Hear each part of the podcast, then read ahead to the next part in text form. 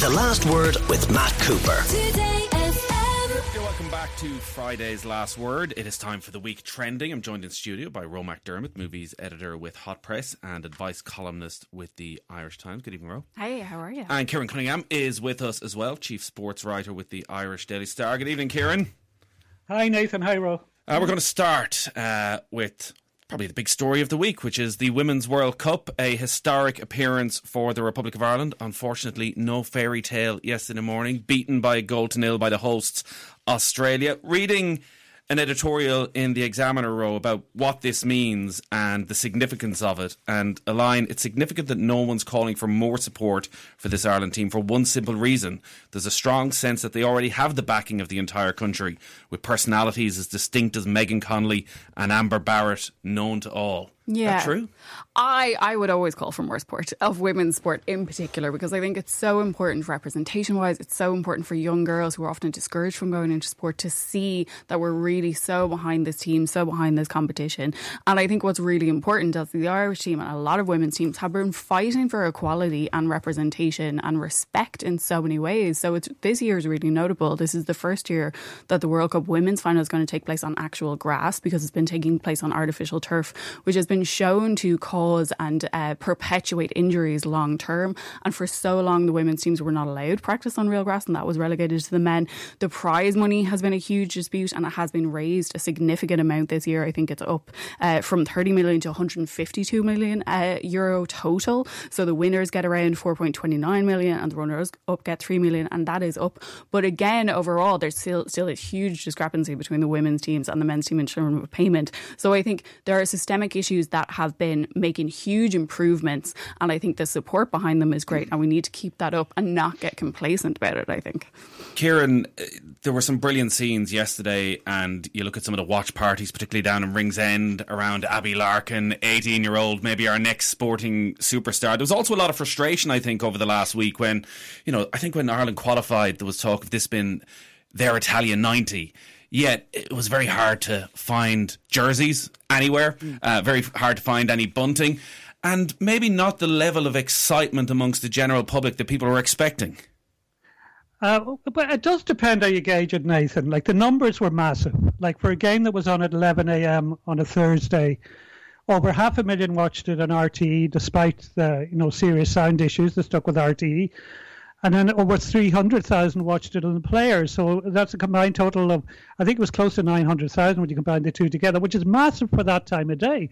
So that shows there's an interest there. In terms of it, corporate Ireland, I think they've been way behind, uh, way behind the curve know that they haven't had uh, merchandise out there. Like there's loads of merchandise for the Rugby World Cup in the shops, which isn't a, it doesn't happen for another couple of months, and there was very little available for the uh, for the women's team at the at the World Cup in Australia and New Zealand.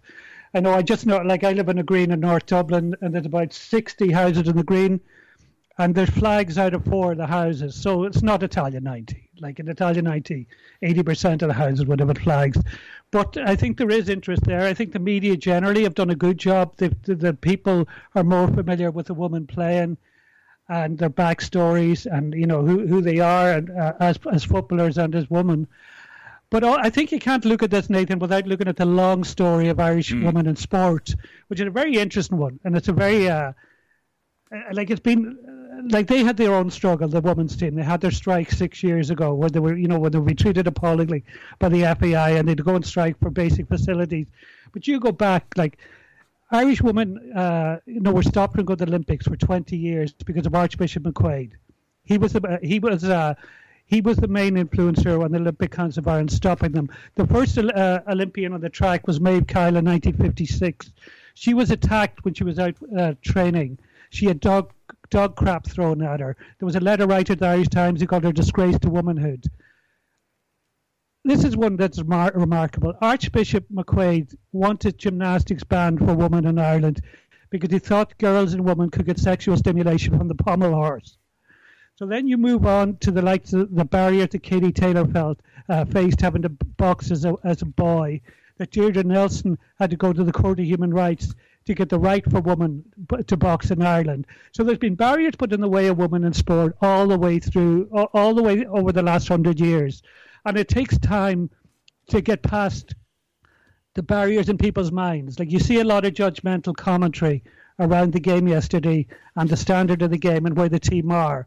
And the big mistake a lot of people make is comparing women's sport to men. Mm. It's different. You look at the sport on its own terms. You don't be looking at uh, trying to compare it to men's sport, which has been professional for 130 years. And this is a very new professional sport. Of course, it's different, but different doesn't mean it can't be great. This always reminds me of there's a statistic that says when men and women are in a meeting together, that if the women speak for 15% of the time, the men leave thinking that it's been an equal distribution of women and men's voices. And if the women speak 30% of the time, the men think they've been speaking more. Uh, and this reminds me of that, that we're supporting the women's teams in these great ways and these small ways. But then we're saying, oh, yeah, well, we have that tiny rail of Irish women's jerseys. And so it's equal, right? When we actually need to get to proper equality. Yeah, because we are, and there's definitely been issues around jerseys, and I think it's a greater issue than even just the women's game. It's an FAI issue and supply issue and all that. But England have had the same problems as well, where you can't get the goalkeeper's jersey because commercially Nike have decided that it's actually not worthwhile. We're going to be talking on the last word in sport about women's rugby, and actually, there's such a clear example of what not to do, Kieran, in what's happened with women's rugby over the last decade, where it was such a success story. They were household names, and you thought the only way was up but they screwed it all up. Yeah, and I, I saw an interesting comment uh, made um, earlier on, on, on social media, I think on Twitter, that uh, two, two, the last two captains have retired from international rugby in their 20s. And they have taken a lot of abuse, you know, online especially, over the performance of the team. Uh, you know, and the team was basically an amateur team with a few pros in the last couple of years taking on professional teams. And uh, uh, you know, it shows that uh, women face things that men don't even think about in sport. And I know you will get comments to this show about what we're saying, because that happens every time you talk about women's sport, and people say you're just being woke, which is the stupidest word of the 21st century. Um, but uh, there are stuff there. If you want to dig into the history and the reality of women's sport, it's it's a messy story. There, ski jumping wasn't made or made an Olympic sport for women until something absolutely ridiculous. I can't remember the date off the top of my head, but something like 1991 because there was a concern that it would disrupt women's uteruses as they were jumping. It's an absolutely mad history. From women's football to Barbie. You've seen Barbie. I got to Is see Barbie a feminist icon? Oh God, this is the question. Now it's my own fault. I went into Barbie. Greta, I love Greta Gerwig. I was really excited for this. I thought this was going to be subversive and interesting and feminist and funny. There's a lot of pseudo feminist speeches that I'd expect to hear in an undergrad seminar from like maybe 2003. Um, it's not incredibly substance filled in terms of social messaging. However, it is frothy. It is fizzy. It is funny. I literally cried laughing. There are scenes that are going to be played in the George again and again. It's kind of ridiculously fun camp, and everybody in it, Margot Robbie, but particularly Ryan Gosling, put in such fun performances. Don't go thinking about it too much, and I think that might be the message of the film. Uh, and some of you might be talking about later on about the Snow White controversy. That if we're looking to Barbie to solve gender equality, maybe we're putting our stock in something that was never going to work out, and that's our problem. or Kieran, there's something much deeper going on that we hadn't realised with Barbie, and Barbie is a communist. Dun dun dun. Uh, I hope so. I hope so. Why would you like? I, I, see the usual suspect like the Ted Cruz and uh, Jim Banks. So Jim Banks is on the House yeah. Select Committee, a Republican representative who accused the film's producers of endangering our national security. we defeated the Soviet Union with Coke, Levi's, and James Dean. We need soft power superiority just as much as we need military superiority. Can I just say that literally sounds like a line that Ken would say in the movie? Well, no, it is. It is a film, and it's which you know by definition it's a work of fiction. So why do people? If, if she is a communist, who cares? Why do the people jump and make it part of these stupid culture wars all the time? My my wife and son are actually at Barbie at the moment. And my son did Shay did the the Barbenheimer thing. He went to Oppenheimer earlier with his friends, and now he's gone with uh, my wife to Barbie. So this seems to be a thing that a lot of people have jumped on. That they see it as two extremes of films, so they're going to get the two of them in in one day, which is a long day. It's a Barbenheimer day. It's like God bless to everybody who celebrates, you know. But the controversy here, I think it's just so hilarious the idea of Barbie being a communist when she's kind of the symbol of capitalism and this multi-billion-dollar company. But this has come because there is a map drawn in Barbie in pink paper, and uh, it basically it's the nine-line dash, this much much disputed region that China claims to have sovereignty over, and there's much debate about this. And Barbie seems to be celebrating China in this, and this has started this war. War, but I think what is interesting is that why people are get, it's getting people's backs up is that China has invested a huge amount of money in Hollywood since 2001 when they joined the World Trade Organization, and because they have so much financial influence in terms of their box office, they're the biggest box office in the world, and the amount of money they're investing in studios, it has given them um, it, the placement to and the access necessary to change the content of certain American films and uh, censor anything that they don't like. And there have been instances of this. So in Top Gun Maverick, uh, Maverick Tom Cruise's character used to have the Taiwan flag on his jacket. That was erased. In um, bizarrely in Mission Impossible 3, Tom Cruise again was running through a scene in China in p- people's back gardens and there was laundry drying on people's lines and they asked them to remove that because it seemed, made China seem more backwards and less advanced than usual. There's a scene in Transformers Age of Extinction that has Mark Wahlberg getting cash from a China construction bank ATM while in Texas. And this is because all of these movies have had funding from China. So there has been pressure exerted. But, and there are really sense that there are really kind of controversial rules like you can't mention Tibet, you can't mention Chinese history, you can't mention Mao if the film has any Chinese funding. And if you do so, if, even if it doesn't have Chinese funding, it might get censored in China. However, this is also ignoring that American films are full of American propaganda and capitalist propaganda. And Top Gun and Top Gun Maverick, for example, have been funded by the US military. And particularly the original Top Gun, the US military set up stands and organized screenings to recruit 18 year olds coming out of that movie. So the idea of America critiquing films for promoting propaganda, come on now. Well, I'm, I'm always tempted to return to sport, but that idea of the American propaganda, Kieran, I think there's a long piece we could do on the national anthem before NFL games and mm-hmm. basketball games and uh, why yeah. that actually happens. Uh, would you be at Barbie if you weren't on air with us right now? Uh, no, I'll watch it. Uh, if it goes to Netflix or something, I'll watch it. I uh, don't uh, think I'd bother. It, it will go to Netflix or somewhere. Yeah. And The Seven Dwarfs is a movie we're going to be talking about quite soon, but without the Seven Dwarfs. Yeah, so new photos were released from the set, and they show that instead of the traditional seven dwarves that accompany Snow White, uh, there's a group of actors of varying heights, weights, skin tones more. They're not in the usual color coded outfits, they're wearing kind of unique outfits, and this has caused outrage. I don't exactly know where, like a very sad, bored corner of Twitter, um, but people are saying this is wokeness gone mad, that you're taking the seven dwarves out of fairy tales. But Peter, like Pinker Dinklage, who is, of course, a little person and an actor and incredibly famous and um, for his his roles in Game of Thrones and Three Billboards Outside of Ebbing, Missouri. Um, he is all for this, and he has been the second that it was announced that there's going to be a remake of Snow White, Snow White and the Seven Dwarfs. He said, "Take a step back and look what you're doing here. It makes no sense to me. You're progressive in one way in that you have a Latina Snow White, and you're still making this backward story about seven dwarfs living in a cave together. What the f are you doing? Have I done nothing to advance the cause for, from my soapbox?" Um, so it's opening up these ideas of representation. But again, I think this is kind of a culture where we're, we're just ignoring what a fairy tale is meant to do, right? And I teach creative writing and we always look at fairy tales and what fairy tales have traditionally done. Fairy tales are designed to teach children lessons about the world and the rules of the world and hopefully good empowering lessons, right? So we've changed them as they go on. The original Snow White, Snow White was seven years old. The plan was uh, the queen told the huntsman to go kill her, bring her back the lungs and liver. The queen's punishment was to be locked into burning iron shoes and dance until she died.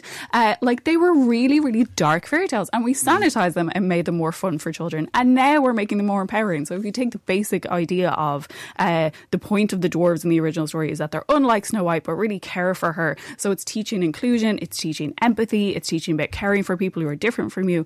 And now in a modern society, we're not treating little people like they're exotic, and so we're going to create a different kind of story that still teaches the same lesson, lessons about empathy and inclusion, but is more suitable for modern children. What's the problem? Kieran, is that fair enough that stories change as society changes?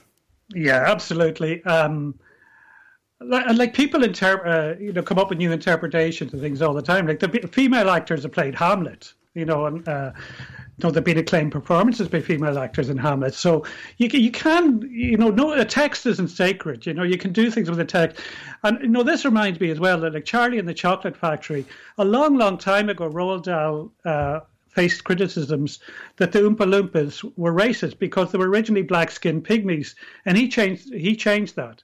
But you know, this was long before anybody was on about political correctness or wokeness. But he saw that you, you, you know you can make a change, and maybe there is time that you should make a change. And this doesn't mean you know Snow White has changed forever. You know, this is one interpretation of it, and I would have no real problem with it. The worst thing about Willy Wonka was Johnny Depp becoming Willy Wonka. was the worst thing that happened. That. Uh, what is phubbing, Kieran? Uh, I, I, I, You're a I never phubber. heard. Yeah, I never heard the words, but I, I, I know what it, I knew what it meant because I think it, I think we're nearly all phubbers. Now, a phubber is um, someone who who ends up at basically with rows with their partner because they're on the phone all the time. But you know, they're like most houses are, are like if you're in a relationship, there are two phubbers in, in the story. I think so. Like the and uh, no, it depends what's on. Like uh, if you watch a lot of the Gaelic football championship, it's very hard not to go on your phone after about two minutes, or maybe after straight after the throw in, because most of the games are so dull and boring. But like if we're watching, like normally we'd watch some drama in the evening. I would try to keep the phones away. Like it's quite irritating if you're trying to get into a story and just out of the corner of your eye you see somebody looking at a screen. But um, like I, I, I had a, an operation a few weeks ago, so I'm off work for a while, and I can't do a huge amount uh, while I'm recovering. So I've been I have a lot of time to kill, and one of the things I thought I'd do is just catch up on a lot of classic films, particular longer films, which would normally wouldn't have the you know, there'd be too time consuming that you couldn't really face. So, like, I watched Lawrence Arabia this week, and it took me three days.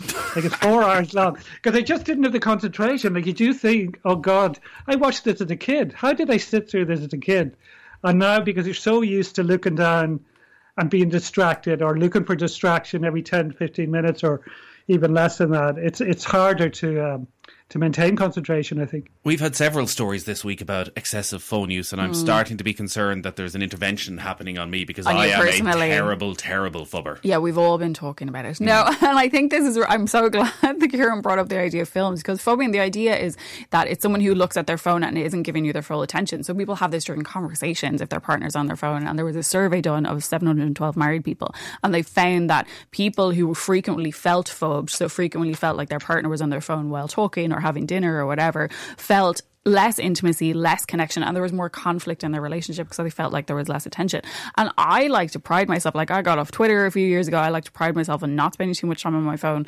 But I will say my partner goes mad if he's trying to show me a film because I'll I'll have the phone out and I'll be looking. And for him, him showing me a film is I want to connect, I want us to experience this together. And I'll be like, yeah, but I watch films for a living. I'm kind of bored. Let me do this.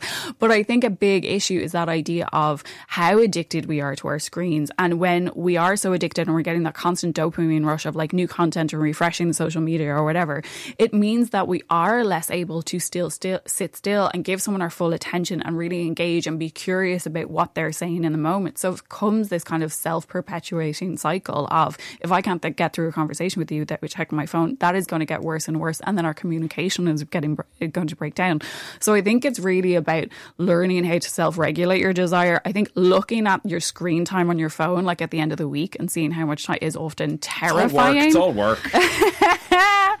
and learning how to be really present in the moment. And even I've seen people do this when they go out to dinner with a group of their friends that they'll all put their phones face down in the middle of the table, and the first person who checks their phone has to pick up the bill.